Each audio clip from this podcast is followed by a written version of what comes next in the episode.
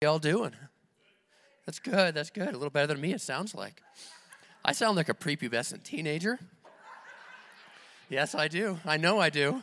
That's okay. That's all right. I'm, I'm a little under the weather if you, if you can't tell. And, uh, but, uh, but I believe that uh, today's a good day because the Lord has made it. And, and, and, uh, and I tell you what, I was sick and, and I've had a fever all weekend. And, um, and so normally I hang out afterwards in the lobby and shake hands and stuff, but, but you don't want what I have. So, so I probably won't be out there today. But, um, but I just want to say, I, I actually believe that God had a word for today. And I, I, I felt like I really need to share what I had to share today for you. And so, um, so I'm here despite, despite, despite being sick. But, before we get into the message, I got a couple of things that we got to we got to have a little announcement time. And so the first thing is this: is we have love and laughter coming up. The, where all my ladies at? Yes, ladies in the house. There's like five of you here. The rest of you are like, I don't know. I'm not woo-hooing for nothing. That's all right. Listen, it's going to be a fun time, I hear. The word on the street is that the women's event is on fire. Uh, yeah, it is. That's right. The women's event is on fire. I haven't been there. I'm not allowed to go, but, but that is the word on the street. If you're a lady, you got to be there. Um, and then uh, the second of this is this is small groups. Um, there are the small group sign up season is happening right now. If you haven't signed up for a group, you got to do it. In fact, I think this week is the last week to sign up, so you can do it um, in the little connect here room on your way out. There's uh, people there want to help you get signed up. And then, um, uh, and if you haven't, uh, uh, anyhow, there's also on the website too. You can click through and sign up on the website as well to join a group. There's all kinds of groups. In fact, I want to call a couple of group leaders up, uh, Jason and Ann Childers and and, and Daryl and Robin McLeod. Why don't you come on, come on up? I want to I want to ask you ask you guys a couple. They're small group leaders, and why don't you guys give them a hand for coming on up here? I, you know, being in front of people is always awkward. And have a seat at the table. We got a table, guys. Let's have a seat at the table. Yeah, grab a seat, and, uh, and I'm going to sit on the end, but you guys can sit over here in the middle. And you get snacks. Yeah, I think snacks sounds like a good thing. Yeah, so yeah, so um, you got to flip a switch. I'm sorry, those things are turned off right now. You see that? Look at that, little lights. There we go. All right. So I got I got to ask. So Jason and Ann, um, and, and you're, you're Daryl, and where's your wife? She's in. Uh, she's in Oregon with her mom oh. in the hospital. Oh, okay. All right. Taking care of family. That's that's good. That's good. So so so so Jason and I got to ask, what is your group called? Our group is called the Art of Marriage. What's it about? It is a marriage ministry, um, and it's it is a six week video and workbook curriculum. But with the 12 week semester, we're going to be doing fellowship in between and discussing all of the content of the videos. So it's going to be structured, but with a little flair. With a little party in the middle. That's awesome. That's awesome. So um, one one big thing we want to drive home too for you guys is that if you're if you're interested and you're thinking like I don't know if I want to join this thing, uh, the one thing we want to encourage you is that this isn't about like the struggling marriage. Like this isn't come and bury your soul because this is the last chance we ever have to save our marriage type of class. Um, if you have things, guess what? We all have things. Um, but this is like a mentoring, this is a fellowship, this is kind of a group that you can get tied to, be able to go over a curriculum so it kind of keeps us on the path. But the point of this thing is, is mostly just to be able to fellowship, connect, to be able to get wisdom from each other because just because Ann and I are leading this thing doesn't mean that we're to um, you know, be closed off and not be able to learn something from you. This is to be a, a blessing for all of us involved. Um, so if it doesn't matter where you are in your marriage, or even if you're, you know, getting ready to get married, um, this might be something you want to consider doing, and we'd love to have you. Awesome, awesome. So, Daryl, tell me, who are you, and what's your what's your group uh, called, Rob, and what's it about? Robin and I are starting a, a ministry called Extra Marriage for extraordinary marriage. Um, starting uh, some stuff that is actually a, a pretty large uh, ministry that we're developing. We're actually writing curriculum for marriages uh, for small groups and churches. And this is actually, this group is kind of a launch of that to develop the curriculum and develop some, some resources. Um, again, it's the same, it's the same idea that uh, it's, it's not about, um, man, we're ready for divorce, it's over. Uh, last ditch effort. It's, it's really about helping couples um, move from ordinary to extraordinary, uh, leave a legacy, and, and uh, impact their world through their marriage. Um, it's, you know, wherever you're at on that spectrum, because you might be also that person that says, yeah, uh, we are struggling and we are at that place. Um, it's for you too. Um, we all have those issues. We all have uh, needs in our in our relationships, and you know we invest tons of time, uh, effort, and energy in our health, our physical health, but sometimes our spiritual and our relational health is lacking, and uh, we don't invest in the development of that. So that's kind of what this is about. Awesome. So, Jason, I got a question for you guys. Um, why? Why? Why did you want to?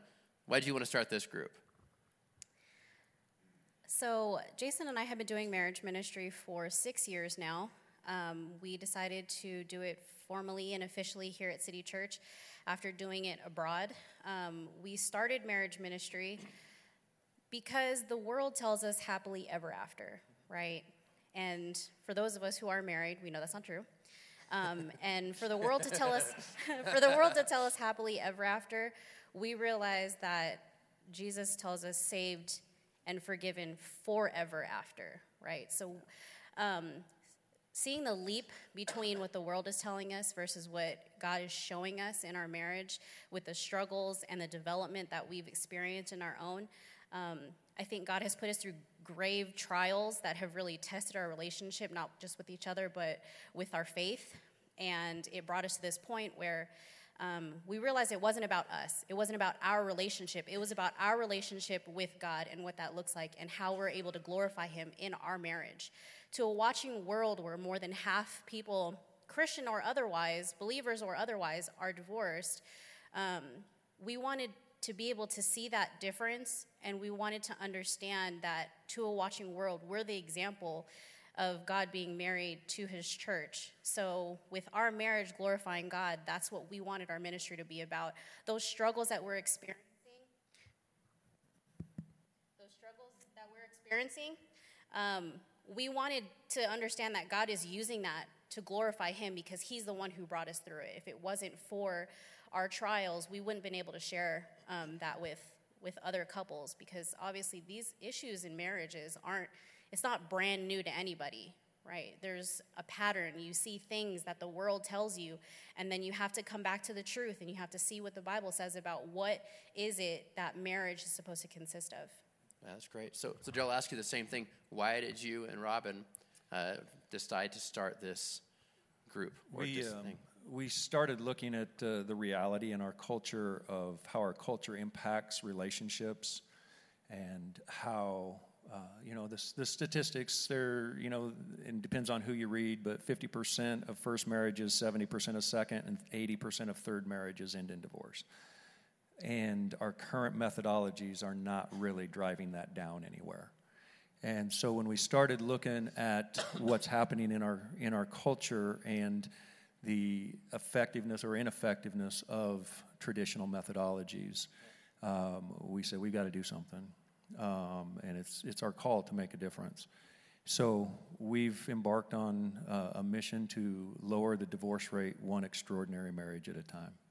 That's awesome. That's great, guys. Give it up for these guys for coming up here and sharing, and and I, I just got to tell you that that um, you know we have a lot of small groups to choose from. This is just a couple of them. And you see the passion in these guys. You see the passion in them leading these groups and kind of the ministry and the calling that they have. And so I just want to encourage you, if you have not signed up for a small group, sign up for a small group. You, you get connected with amazing people inside of our church who are, who are helping make a difference. You know, it's funny. Um, a few years ago, I, I was counseling a couple, and they're about five years into marriage, and, and, and they're having some struggles in their marriage at the time. And I remember sitting down with the husband one on one, and I said, So, what have you done to invest in your marriage over the last five years? And, and, uh, and he kind of said, I am not really sure. And I said, Have you got any conferences? You read any books together? Done anything?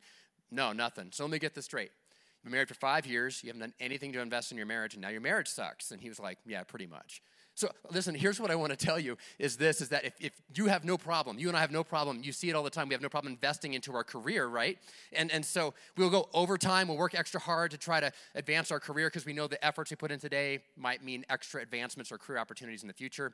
I just want to encourage you if you're married, invest in your marriage. Sign up for a marriage group, get involved, um, start, start doing that kind of a thing. If you're thinking about getting married, hey, you should join one of these groups. It'll kind of give you a little bit of an insight of what that path looks like and how to have a healthy marriage. And so, um, anyhow, I just want to highlight those two groups. It's the last week for signups on small groups. Get signed up for one of these groups that we have. We have a, a bunch of awesome ones that are that are going right now. All right, all right. You guys are kind of quiet this morning. I notice it's Labor Day. You guys are kind of quiet, kind of relaxed. It's all right. It's good. It's good. So, so I guys, we're in this series called uh, that is series that's called 2020 Vision, and we're talking about who our church is and where we're going and, and what we are going to be about. We're, we're going to be about. And this is, this is who we are, and this is where we are going, is this, is that we're going to be a church of all ages, and we're going to be reaching the next generation which means we need everyone that's, that's here of all ages to be able to reach into the next generation. If we are not actively reaching into the next generation, the church will die with you, it'll die with me right? We have to always be looking that way. And so we are going to be a church that is intentionally looking towards the next generation to be able to reach those who are far from Christ to try to get them connected to who Jesus is because there is life in who Jesus is. And so our church, we are intentionally making the move to go in that direction. And so what we did is we said, all right, so the church is like a table this illustration the church is like a table and, and we have these three chairs that are sitting around around the table we have and we've said the first chair Chair one is the chair of somebody who is, who is not a believer in Jesus. The chair one is a person who is far from God. Again, sorry about my voice. I do sound like a teenager, don't I? That's all right. All right. If you if you amen me or cheer me on, then then this will go better for all of us. Bless you. All right, there we go. So so chair one is a person who is far from God. This is the person who doesn't know Jesus as their Lord and Savior, the person who is investigating their faith. Chair number two is a person who is a new believer, someone who has recently given their life to Christ and they're growing in their faith, they're growing in who they are. And chair number three is, is a mature believer. the mature believer, I got to tell you, the mature believer is, is, someone who's been saved for a while. They, have been following Christ. They've been, they've been growing in their faith for several years. And, and I have to tell you that, that we have these different chairs up here. And in our church, we need to have all three different people in our church. So I, I say this boldly and say that I know that there are people here this morning that are chair number one people. You are here this morning, and, and I'm not talking about you like you're not in the room because I believe that there are people here this morning in our, in our midst who are chair one people. You're coming to church, you're hanging out, you're kicking the tires, you're, you're kind of sniffing it out and seeing what, what's going on here. And um, you're welcome here. I want you to know that. You're welcome here. I'm glad that you're here. You know, Jesus made this pattern where he said people can belong before that they believe. And then after they belong and then they believe, God starts to do something miraculous on the inside of you. And he starts to change you, starts to, to uh, adjust the things in your heart. When the holes of your heart start to get filled by the presence of God, your behavior actually starts to change. Things start to change on the outside. Here's what happens is sometimes we start to look at people as humans. We will look at other people and we'll say, well, gee, their behavior is bad, so I don't want them to belong with me. But that's not the model that Jesus had. Jesus went to where the people were. And, and when people rejected others based on their behavior, Jesus went into the scene and he sat with the people who were rejected. You can see it over and over and over again all through the New Testament. He sat with people who were rejected and he said, No, no, no, no. I'm here with you. You belong. And then people started to believe. And then once they believed, he said, Now go and sin no more. And their behavior would start to change. Listen, if, if you're here today and you're in chair number one, I want you to be here. In fact, you can belong here. You can get involved here. You can be, you can be part of this church, even though you may not yet know if you believe. Now, now let's, let's be real. I can't have you teaching something you don't believe, right? Like that, if you're chair number one, I can't have you teaching kids about Jesus if you don't even know if you, if you believe in Jesus, right? Like that, that wouldn't be a fair requirement at all. But you know what? There's a lot of places around here that even if you're not a Christian, you can be involved around here. You can, you can belong around here. You know what I mean? Like you can make a mean pot of coffee, right? Like, like there's nothing about Christianity and making coffee, although I do think Jesus ordained coffee. I think that that would have been like Amen, right? Gotta get an amen in the house, right? Gotta have some good coffee in church, right? So, but you know what I mean? Like, there's things, if, even if you're not even a believer in Jesus, you can be part of this community because I believe that there's a spot at the table for you, right? There's a spot at the table for you. And, and so, and so I want you to be able to be, to belong. I want you to be able to, to be part of it. Oh, yeah. Hey, thanks. I, I, appreciate that. Yeah. I don't know if this will help me or not, but we're going to find out. There's a spot at the table for you. There's a spot at the table for this water bottle. Oh, I splashed a little. Hey, that did help a little, didn't it? So you can, if you're far from God, you belong here. You, you, can, you can belong in the midst. And I know that when, when you belong and you start to be exposed to who Jesus is, that, that I just know this, that over time, you will either be changed by Jesus or you will reject him and walk away. There's really only those two options. But I want you to know that you're, that you're not going to be rejected by us. Amen? Like you're not going to be rejected by us. Everybody here who's, who's a chair two and a chair three people, I want you to understand that, that don't look at somebody's situation and, and, and, and their circumstances and reject them. That isn't what the Bible says at all. That's what, that's what the world says to do, but that's not what we're going to do. We're a church that, that's going to not look past their, we're going to look past their situation, look past their circumstance. We're going to see their soul and see who they are that God's created them to be. We're going to welcome them in with, with, with wide open arms so that they can, be, they can be part of this church. I'm telling you, I think every healthy church should have a third of the people in the building should be people who are far from God. There should be people who are far from God. And I can tell you right now that we don't have that. We don't have a third of the people in the building who are far from God, which means that we got to start bringing people who are far from God into the building. Three amens. Let me do that again. Let me run that by. We got to be. We got to bring people who are far from God into the building. There we go. All right, now we're rolling, right? So we've got to have people who are far from God being exposed to the people of God, being exposed to the message of Jesus. Now, I, I got to say that maybe you're exposing people to the message of Jesus in, in your workplace and, and everywhere else, and that's fantastic. But I'm telling you that, that church is not about, I mean, being a Christian is not about me and Jesus. It's a community event being plugged into a church. We've got to have people who are far from God being brought into the house of God so that they can experience His presence right? We got to be able to do that. And then that leads me over to this is that once somebody accepts who Jesus is and they say, Yeah, I'm going to make Jesus the Lord of my life, they come over here to chair number two. Chair number two is, is, is, an, is, is an amazing place to be. You see, here's what we do is that here at the church, we, we serve what we call the bread of life. And Jesus said he was the bread of life and we, we teach and we, we, we, we talk through the Bible and we, we try to teach people about the ways of Jesus, right? In fact, John 6 35, Jesus said this. He says, Jesus said to them, I am the bread of life. Whoever comes to me shall not hunger, whoever believes in me shall never thirst. The world is hungry. The world is hungry. They're looking for something. The world is hungry. and guys, we found the bread of life, right? We found the bread of life. And when you eat the bread of life, you find something just that, that is just absolutely incredible and fulfilling. Because the thing that's inside of you that's searching, you find the thing that satisfies it. The end of the line is this is you and I are all we're all beggars. We just happen to find where the food was at. Right? We're all beggars. We happen to find where the food is at. And we should be pointing other people to where the food is at, to Jesus, who is the bread of life. And, and the amazing thing is, is when, when, you, when, when someone comes from chair one to chair two, here's what happens is, is in chair one, they're, they're investigating, they're filling this out. And in chair one, there, there's a moment of decision that everybody that's in chair one has to make.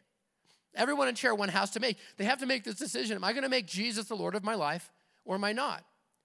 There's a line in the sand. There's, there's, a, there's, a, there's a, a hurdle that they have to jump. There's a line they have to cross. And I'm telling you that, that you and I can't make people cross that line. We can't.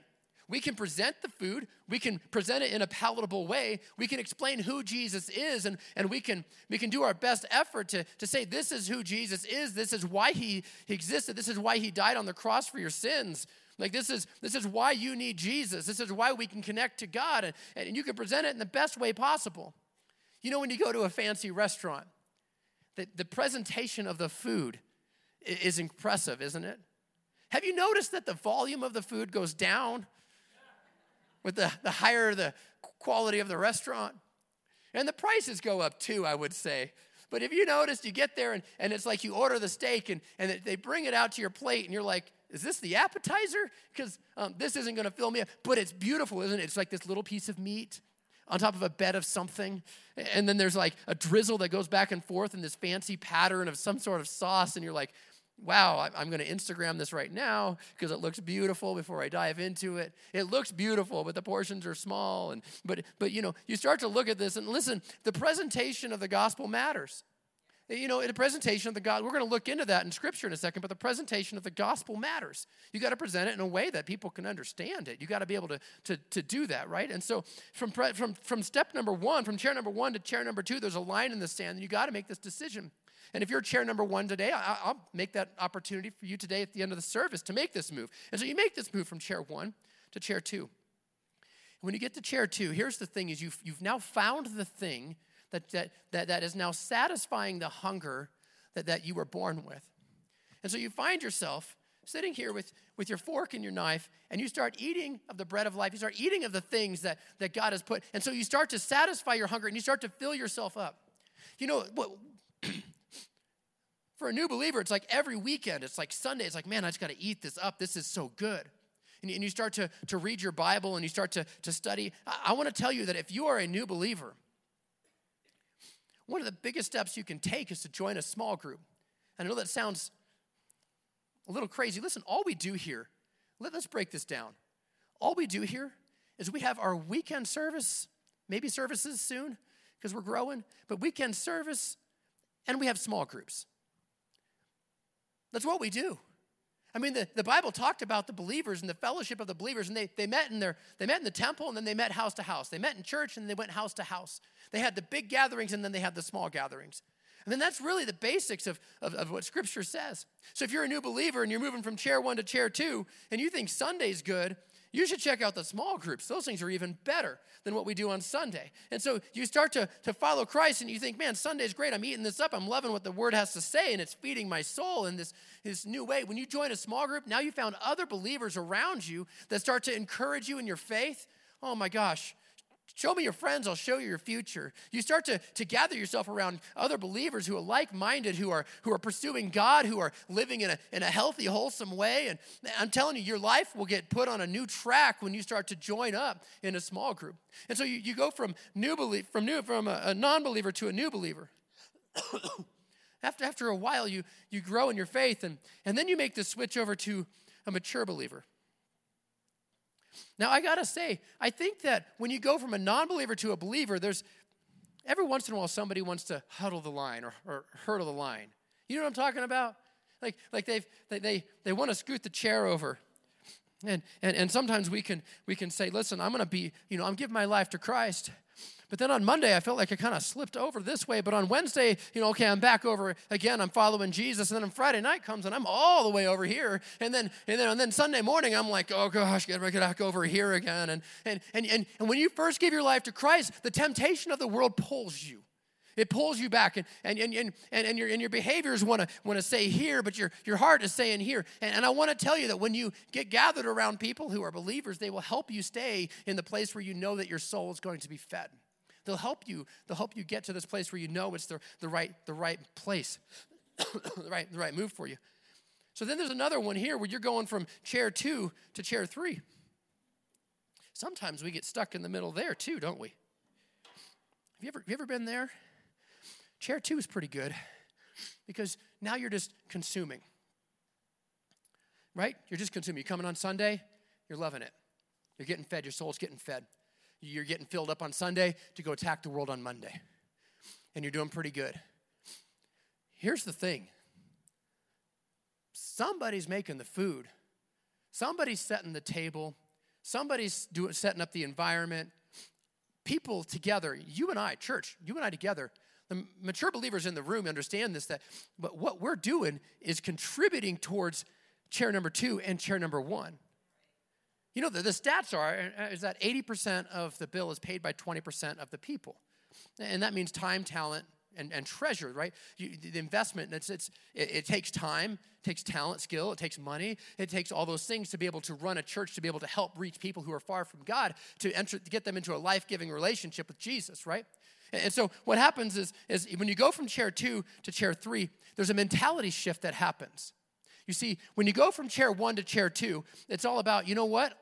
I know that I need to do this because God's wired me this way. And, and I, I, need this to eat the bread of life because you start to, well, what happens? You start to fill up on the bread of life and you start to realize that as you are getting full, you are getting healed. You are getting set free from things. You are finding freedom. You are finding all these things happening in your life and you start to see God doing some good things in your life. And then what happens is this, is that somewhere along the line you realize somebody else is actually making this happen. And, and in chair number two, you're just consuming. And you need that in the beginning. I'm not saying you don't. But somewhere along the line, you have to move from two to three. And when you move from two to three, the biggest difference that happens is you realize that your role in the kingdom of God is not just about you. Your role in the kingdom of God is not just about you. God has put you in this world, in this place. You're sitting here today because God has, has, has a purpose for your life. And, it, and it's not just about consuming, it's about contributing. God has put you in this house for a reason. Because guess what? This house is starting to reach new people, and we're going to start to reach more and more people. You know, and so this this is what we're doing. And so you're moving from chair two to chair three. And there's times we try to huddle, we try to hurdle these things, right? I'm kind of halfway on chair two and halfway on chair three. And, you know, I mean, uh, here, and, and, and we, some days I'm feeling like I'm, I'm, I'm working over here, and some days I feel like I'm working over here. And, and listen, here's what I found out is that when, when, when you are filling yourself up, you have to find an outlet to pour it back out again. When you're filling up, you have to find an outlet to pour it back out again.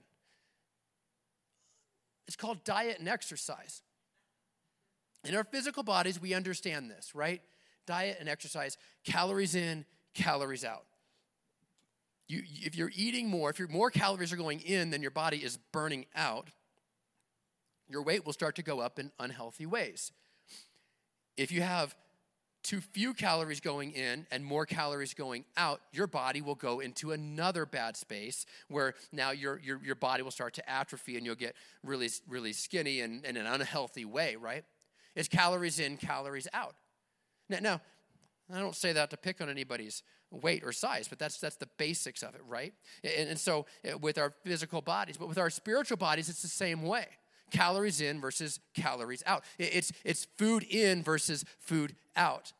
Here, here's, here's what the example is, and this is what I'm really trying to say is this, is, is, is that we as Christians, if you've been a believer for a long time, most Christians are spiritually obese. They've consumed way more than they're putting out. No amens on that one. But we are spiritually obese. We sit in church, we consume. We go to small group, we consume. We, we, we, we, we study the scriptures at home, we consume. We, we consume, we consume, we consume. Got the diet part down. We got to work on the exercise. We got to work on the going and the going out. We got to work on the reaching and the application. We've got to work on this. I mean, the, the, the, the, principal scripture we've been using all along through here is, is the Great Commission in Matthew 28, where Jesus says, Go, make disciples of all men baptize them in the name of the Father, Son, and the Holy Spirit. We've been neglecting the go in our culture, and it's time for us to start the exercise. It's time for us to start the going. It's time for us to start the inviting. It's time for us to start reaching those who are around us. God hasn't put those around you on accident, they're there on purpose. They are. And God has put you and them in the same proximity so that you might be someone to reach them for Jesus and, and that's and, and that it's not by accident. Here's my hope. My hope is that everyone would grow in this pattern over to the place of a mature believer, where they understand that their life is not their own, where they understand that what God is calling them to do is to help reach back into chair two and to chair one, and to focus on those who are far from God. That's my hope. That every one of us would grow in this path. Here's the thing about spiritual maturity versus physical maturity Spiritual maturity can happen faster or slower than your physical age. It just can. You can go from chair one to chair two in an instant, and you can go from chair two to chair three in a very short amount of time. I've met people who have lived most of their life in chair two. And they never quite make it all the way over to chair three. And I've met people who are young people in their early 20s who have made it all the way around to chair three and have no problem investing in, in the next generation, investing in those around them, and, and investing in, in others. I, I've, I've seen it. Doesn't matter your age. I've seen 70 year olds stuck in chair two, and I've seen 20 year olds rocking chair three. It isn't about your physical age, it's about your spiritual maturity. So, my hope is that everyone here, whether, whether you're here in person or, or you're watching online right now, because we're live streaming, and, and, and no matter what you're doing, it, it, my hope is that you would mature in your faith. You would mature in your faith. If you have your Bible this morning, you can open up to Matthew chapter 13. Matthew chapter 13. And we're going to be verses 3 through 9. And then later on, 19 through 20 something. But Matthew chapter 13, and, And I've got some of this up on the screen for you. And in Matthew chapter 13, verse 3, it says this And he told them many things in parables. Jesus is he, he's telling people. Jesus is speaking. He says, A sower went out to sow. Okay, sowing is planting. This was an. Let just pause right here. Uh, if you're not familiar, the Bible was uh, written in a very agricultural time and agricultural culture. And so um, sowing was planting the seeds, and it wasn't sewing like garments or something.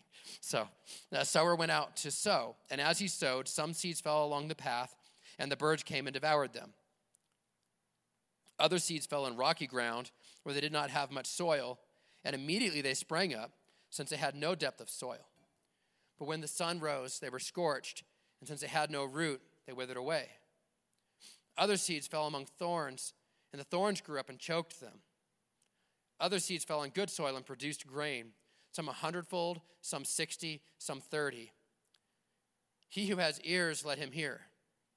And the disciples immediately are like, Bro, you got to explain this. I don't even know what you're talking about. You're talking about seeds on the ground, and like, why don't, why don't you explain it? And there's a discourse that happens where they're you know, Jesus is talking with his disciples about why he's sharing in parables. And, and so if you fast forward through eh, um, up to verse about 19, um, you start to see what happens. And, and so here's the deal is that there are three obstacles to spiritual growth. In order for you to move from chair one to chair two and chair two to chair three, there's three obstacles that you're going to face in spiritual growth. And the first one is this is hardened soil. Hardened soil. You're going to face hardened soil. When Jesus goes to explain that section, Jesus says this in verse 19 When anyone hears the word of the kingdom and does not understand it, the evil one comes and snatches away what has been sown in his heart. This is what was sown along the path. Listen, the first problem is your condition of your heart. That's the first problem. The second problem is that the enemy wants to steal what's been sowed there, what's been, what's been laid there. So the first position, condition is the, is the condition of your heart. And it says, it says in there, it says, when anyone hears the word of the kingdom and does not understand it, the evil one comes and snatches away what's been sown. If the, hears a word and does not understand it, there, there was a, a movement in the church, and, and it's still alive and well today. And, um, and there's, there's a movement and a, and a counter anti movement. And, and the movement was called seeker sensitive. And, and so the movement of the seeker sensitive church took this idea that, um, that we should make it um, uh, basically they, they said, well, if they don't understand it. So they started taking things and making it simpler and simpler and simpler to understand. And, and, and it's gotten, and I'm, I'm going to tell you that some churches took that idea and, and, went, and went too far out on one direction of it. And, and, and they did. And, and, and so then what happened is a bunch of people said, well, we don't want to be like that. So they, they, they said, we're, we're going to go the opposite direction. And they went too far out in the other direction, too right? And, and, so this is what happens all the time. Every movement that happens, there's always extremes that start to push in either directions. Look in any group, look in any, you can look at anywhere, and you'll see that, uh, that, they start to push one way or the other, and they start to go out to the extremes. And so I'm going to highlight the extremes so that you can understand that we don't want to go to either of those places. We want to stay in the middle because I think that's where the health is in a local church. You see, the highlight of the, of if you go too far out on the, on the seeker sensitive side of, of things, is what the movement was called. And I love the name of it actually, because if those who are seeking to, to understand God, we should be sensitive to them and, and help them understand. I mean, that principally makes sense, right? Um, but what happened is now, now you can go to a church and you can go to a church and they'll play two songs. One will be a rock song off the radio, secular music, followed up by a, another Christian rock song. The, the, the, congregation will stand there, nobody will sing. Um, they'll clap between the songs, they'll sit down. The pastor will get up and, and he'll preach a sermon for you know 45 minutes to an hour. Lots of motivational quotes and, and, and funny jokes. Uh, not unlike me in some ways, right? Like I tell lots of stupid jokes, not today, but but you know, still, you know, it just happens, right? People laugh, they smile, they walk away, they feel good. What happens in the extremist side of this is, is that they end up watering it down to the place where the seed itself is diluted to where they're not using enough scripture in, and they're not teaching Bible, they're actually teaching very light-hearted principles of, of scripture, right? Well, listen, you got to have the seed, it, right? It says the word, it says right in there that the, the word um, of the kingdom does not understand it. So, so you got to have the word, you got to have the scripture, you got to have what the Bible says. But you got to do it in a way that somebody understands it. And so people will reject that idea and they'll go to the other side of that spectrum.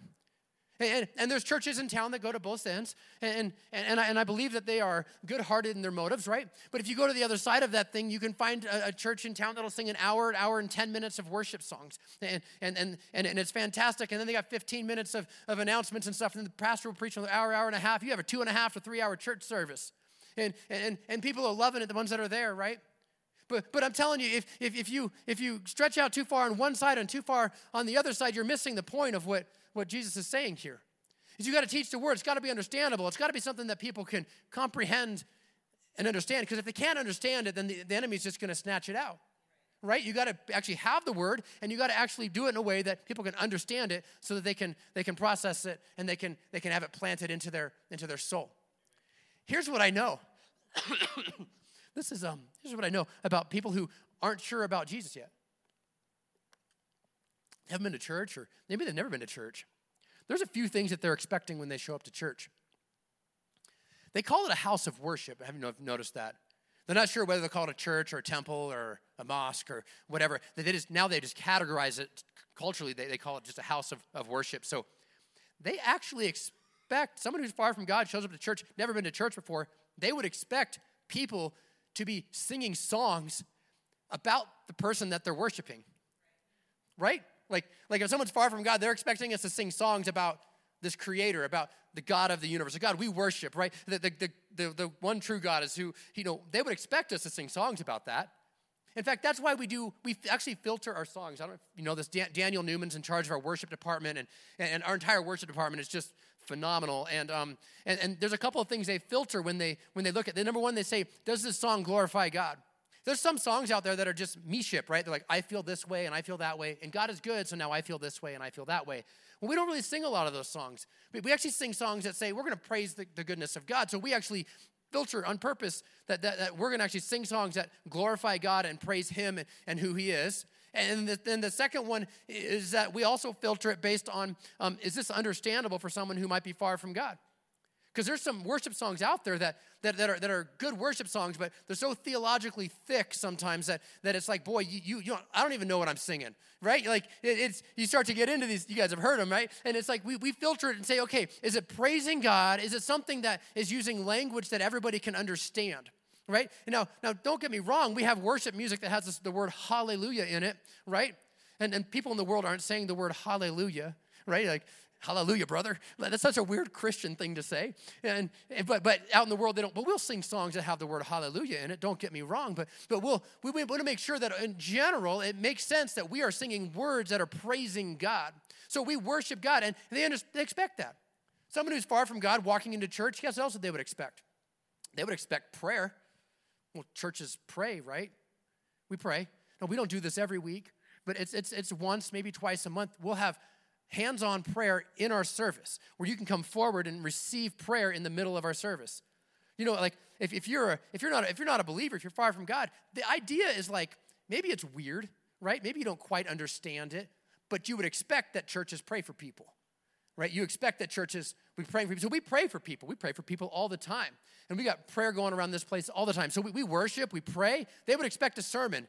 And they would expect that sermon to be based on something, which is in our case is the Word of God, the Bible. So, so we, we do things that are, yes, they are glorifying God, but yeah, we want it to be understandable. Like the word says, it says you got to have the word of the kingdom, but it's got to be understandable so that the enemy doesn't just snatch away the thing. But here's the thing if you're a Christian and a believer, you can find yourself in the same situation where the word is being preached and taught both in Sunday morning and, and in a small group. And you can find yourself in a place where you're not understanding it, where you're not applying it, because the ground in your heart is hard and you're just kind of letting it sit on the surface. And the enemy will steal that from you. The enemy will steal that from you. Some of you are sitting here today thinking, like, I don't know if I'm going to tell my neighbors about Jesus. I'm not sure. Listen, let me pastor you for a minute and say that's kind of your primary purpose here. God didn't save you so that you would just sit on the back row of church and just kind of like chill. Like, like you think it's this chair. You know, the camp chair. You know, you know when you go camping and once everything's set up, you're just like, this is nice. I'm just gonna chill. You just do, Pastor, you're doing good, bro. Just just keep it going. Man, you guys around here great. Like that's man, I, I love the music. Whoo, the the lights, the lights are fire. All the haze and the and the beams in there. It's so pretty. It's like it's like modern stained glass windows. Yeah, that's right. It is. It's like stained glass windows for this, right? You know, and so it's like, yeah, absolutely. Oh man, you know those greeters, man, that coffee, woo, got me going this morning. You guys just keep doing what you're doing. I'm, I'm loving what you're doing. You guys are great. Listen, the camp chair isn't a place in church. It's, this is not, right? Listen, if you have a hard heart, you can end up in a place in a camp chair where you're sitting back enjoying everything and being like, yeah, that sounds great. That sounds great. You can become a little apathetic, a little lazy, maybe. You can become a little bit like, yeah, you guys are doing a good job. It's funny, people will come up to me and like, wow, Pastor, you got a great church here. Thanks. Aren't you part of it? You know? Don't, isn't it shouldn't be like, we got a good church here? You know, it's, it's, not, it's not just me, it's, it's you too, right? It's, it's you. There, there's a transition that happens in people's languages when, when, when it goes from Pastor, you got a good church, too. we got a good church. I listen for that. People are like, oh, you, you got a good church. No, we got a good church. When I hear the we got a good church, I know that you're taking ownership. I know that this church is, is yours too. You know, another, another obstacle to growth here is, is, is the shallow soil. In verse 20, you know, they, they asked, they asked this, as for what was sown on rocky ground, this is the one who hears the word and immediately receives it with joy. Yet he has no root in himself. He endures for a while, but then when tribulation or persecution arises on account of the word, immediately he falls away. So crops can start in rocky soil. In fact, in, in those times, they, they had limestone in, in the area, in the, in, in the hilly area, and the, the soil, the topsoil would get on top of those limestones, but it was kind of a, a thin topsoil. And, and so it was rocky, and it couldn't get, it, you know, it really impeded the growth. It's kind of like our xeriscapes yards around here. You know, like like like I don't know about you, but I got rocks in my in my backyard. I got some rocks in my front yard, and and uh, you know what happened to the yards, right? But it's all right. We're saving the water. We live in the desert, and, and what they do is they, they put the, the the the barrier down, the weed barrier down, and it's like a plastic or a mesh or something they put down. It prevents the weeds from growing up through, and then and then they put the gravel on top of it. And the first year, it's fantastic. Yeah, you all know, the first year you put it in, there ain't no weeds. It's good. You're number two. you might have one or two. Uh, what happens is that after a while, just enough dirt gets between the rocks, because it's dirty and windy around here, between the rocks and the weed barrier, there's just enough soil that the weed can start to exist. It's kind of like the rocky ground. There's just a thin layer of soil that's there. And so when you go to pull that weed, what happens is, is you start to see it growing up. But when you go out there and pull it, it's actually pretty easy just to lift it right out because there's, it doesn't, when now it gets past the weed barrier, that's a whole other story. It gets more difficult because now you got the thing going through the weed barrier. But but if you have it in the rocky soil with just that thin layer of dirt, it starts to grow. But you can go and just pluck them out real fast and real easy because if that's what happens in, in the rocky soil. That's what happens in, in our life. Is that the rocky soil in our heart is that the word lands and it starts to sprout, but as soon as any kind of obstacle comes along, as soon as something comes starts to pull on it at all, it just comes right out. It doesn't take a real good rooting. It doesn't, doesn't get rooted in the right way. Crops can start to grow in the rocky soil, but they don't last because it impedes the growth. You see, some may never see change. They may never see growth because the instrument of growth does not penetrate into the deep parts of your heart and it only touches the superficial aspects of your need. See, the illusion of change occurs rapidly, but it fades when the pressure is back on. The goal goes unmet, the bad habit returns, we lose heart. You can't let your heart be filled with the rocks. You've got to keep your soil in the good place, your heart in the good place. So when the word comes, you're able to let it grow deep into your life, let it go deep into your, into your heart. The third type, third type of soil is, is this, is the, the thorny soil. Verse 22 As for what was sown among thorns, this is the one who hears the word, and the cares of the world and the deceitfulness of riches choke the word, and it, provide, and it proves unfruitful. So the seeds have to fight through the thorns for nutrients, and the thorns choke them out. You know, I like to think of the thorns as worries and hardships, maybe addictions, maybe, maybe problems like that. But that, that kind of isn't what Jesus is saying here, right? He's, he's saying that the cares of the world and the deceitfulness of riches are the ones that choke out the word. The thorns aren't necessarily the bad things in your life.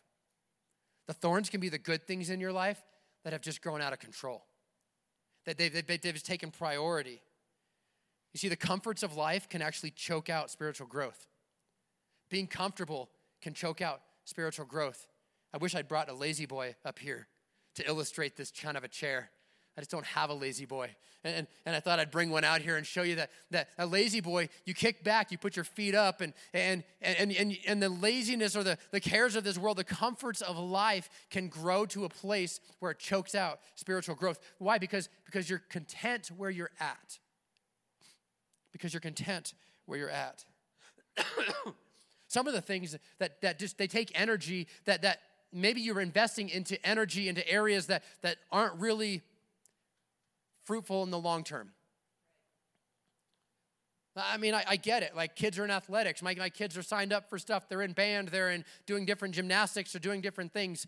It happens. Kids get into club club sports and, and you, you start to, to pour all kinds of money and energy and time and resource into this thing. And, and I know every parent's like, well, my kid's going to get a scholarship. Sure they are. I hope they do, right? And, and it's, but you start to in, investing all this time, but don't do that in, at the expense of spiritual growth right? Invest in your kids' spiritual growth as well. You got to do both. You can't just in, invest in, in, in, the natural place, because guess what? In a few years, when they don't have that scholarship, eh, but they're far from God because you didn't take any time to invest in, in your kids' spiritual growth. Like, you, you, you can't let the cares of this world start to pull you away from the things in life. I'm not against kid stuff, by the way. I'm just against investing more into your kids' activities and their spiritual growth. Because, I mean, honestly, there's nothing like activities that help your kids discover their God given gifts and talents. It helps them develop it. You know, and it helps them to. So I, I, don't. It's not evil. It's definitely not evil. It's definitely not wrong. It's something that I, I, I would. I think every kid needs activities. Well, how about this one? Football on Sundays. Pastor, I can't be there this week because you know my team's playing.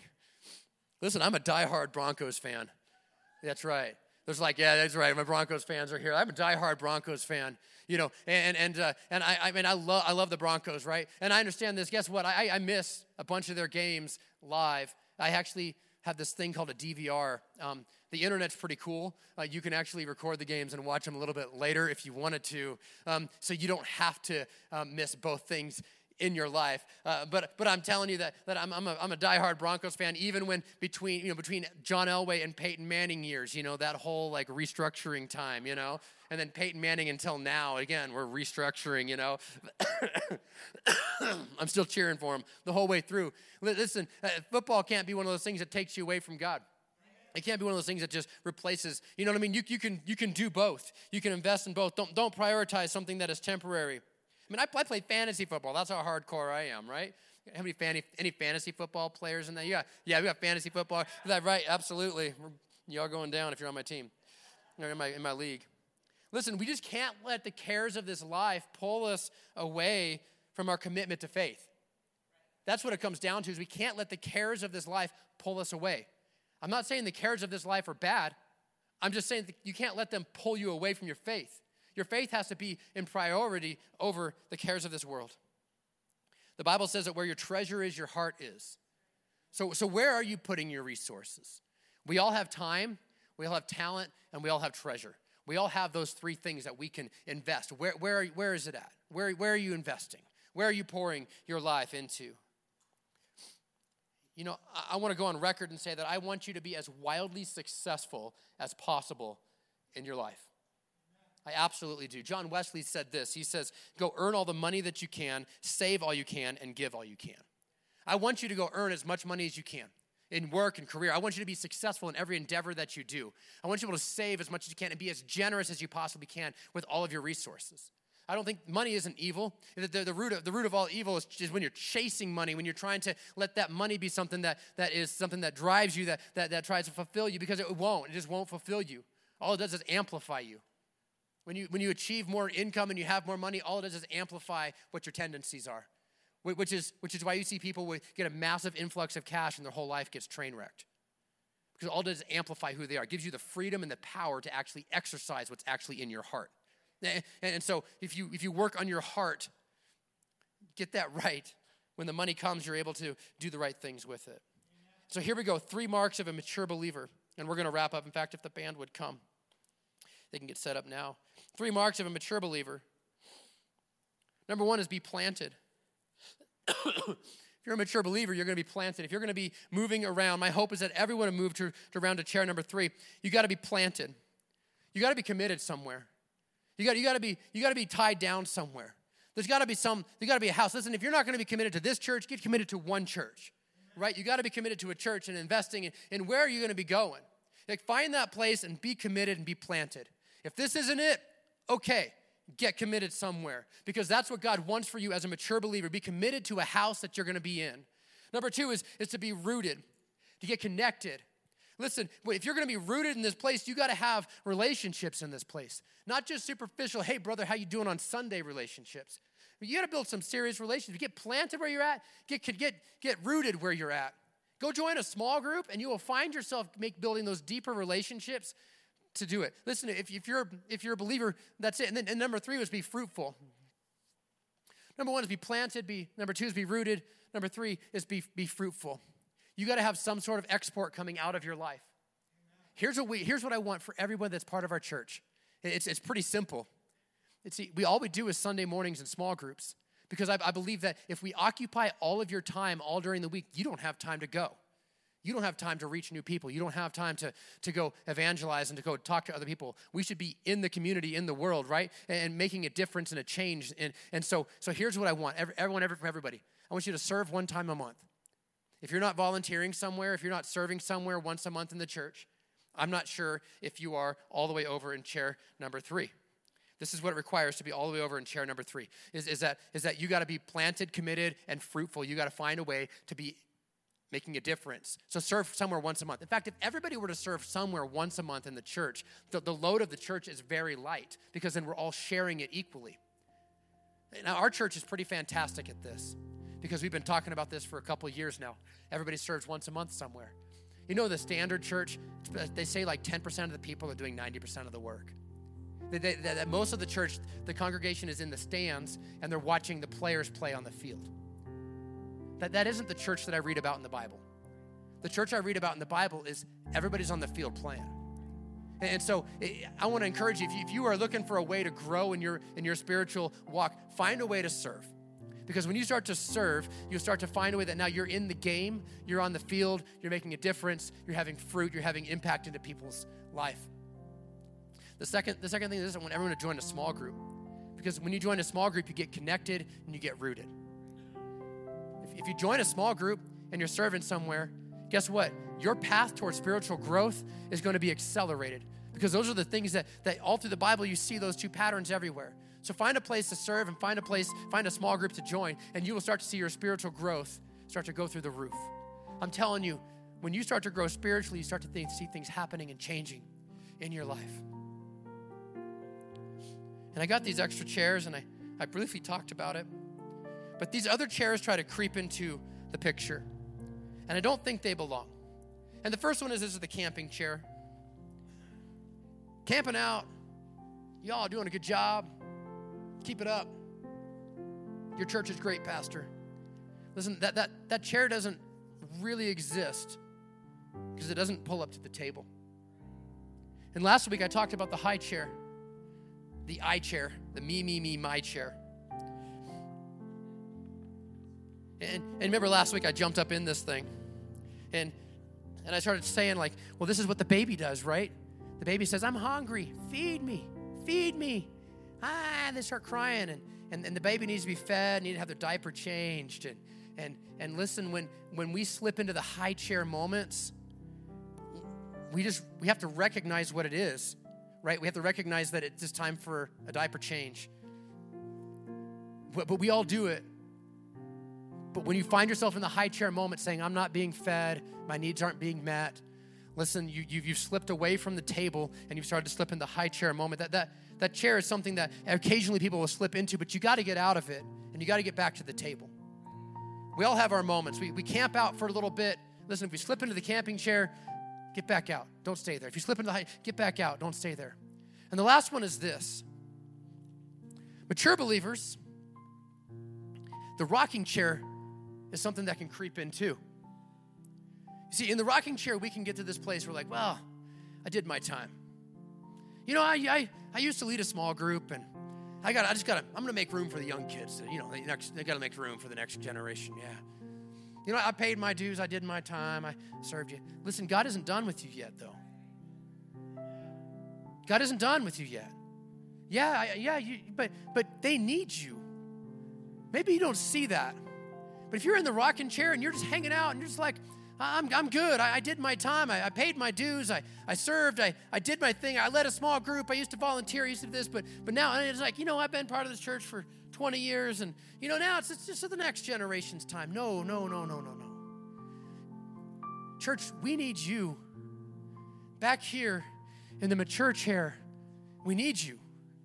And here's what we need you we need you to not be, be lost in retirement. We need you to be back here at this chair. We need you to be helping us. Because you know why? We have a world that's dying and literally dying and going to hell. There's chair one people all around this city and they need you. I need you. This church needs you. Jesus needs you back in the game. You can't go back to the rocking chair. You, you've got to get back out. He isn't done with you. Your time isn't over. God has invested and built your life to this place, to this time, for this season, for a reason, so that you can be investing in the next generation. We are a church of all ages reaching the next generation all ages. We're going from the camping chair to the high chair to the rocking chair, but we need everybody in these chairs at the table making a difference.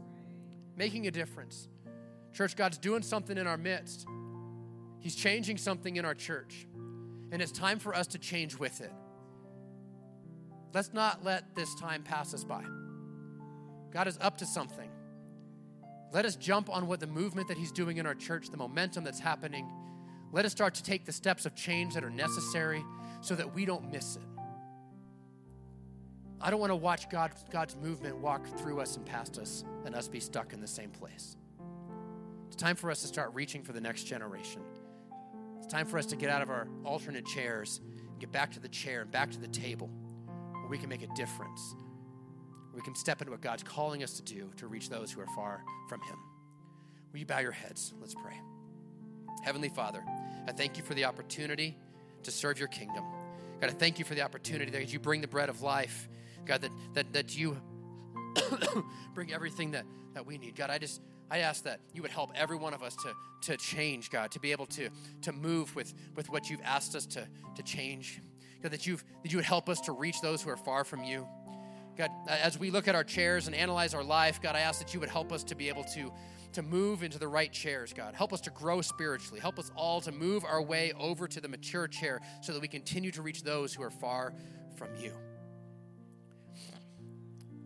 As we're here this morning, I told you in the beginning if you're a chair one person, I want to give you the opportunity to make a decision to follow Jesus. Today can be your day. Right here, right now. Nobody's looking around. I don't want to make a spectacle of you, I just want to help you. And if you, today's the day and you say, you know what, I've been sitting in chair one. Maybe you've been part of church all your life and you just never made the decision to step over that line. Right here today. Just, today's the day you're going to make that decision. Take that step, chair one to chair two. You say, Today's the day. If that's where you're at, will you just kind of look at me, put your hand in the air, and say, Yeah, that's me.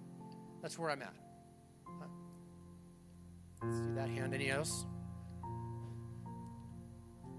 Amen. Amen. Our church, here's what we're going to do. We're all going to pray this prayer together, and we're going to support those that are making this decision. So you're just going to repeat after me. And, uh, and, and if you're making this decision in your life today, I want you to pray with us um, and, and uh, just mean it from the bottom of your heart. So here we go. Dear Jesus, today I give my life to you. I accept that you are who you said you are. I choose to make you the Lord of my life Help me to follow you all of my days. In Jesus' name, amen. Amen. Amen. Church, come on, let's celebrate those who made a decision today. And, and uh, if you made that decision, we just text in this word. It's uh, decided to be on the screen. You can text in the word that decided and help us to give us information so we can help follow up with you so we can help you make the right next steps in your life. We appreciate it. And if you're a guest with us, I forgot to even say this. If you're a guest with us, you can text in, or online giving, you can text in as well. Um, or there's drop boxes where you can give with checks or, or cash. I forgot about that part, right? And so, anyhow, church, let's stand, let's sing one last song before we leave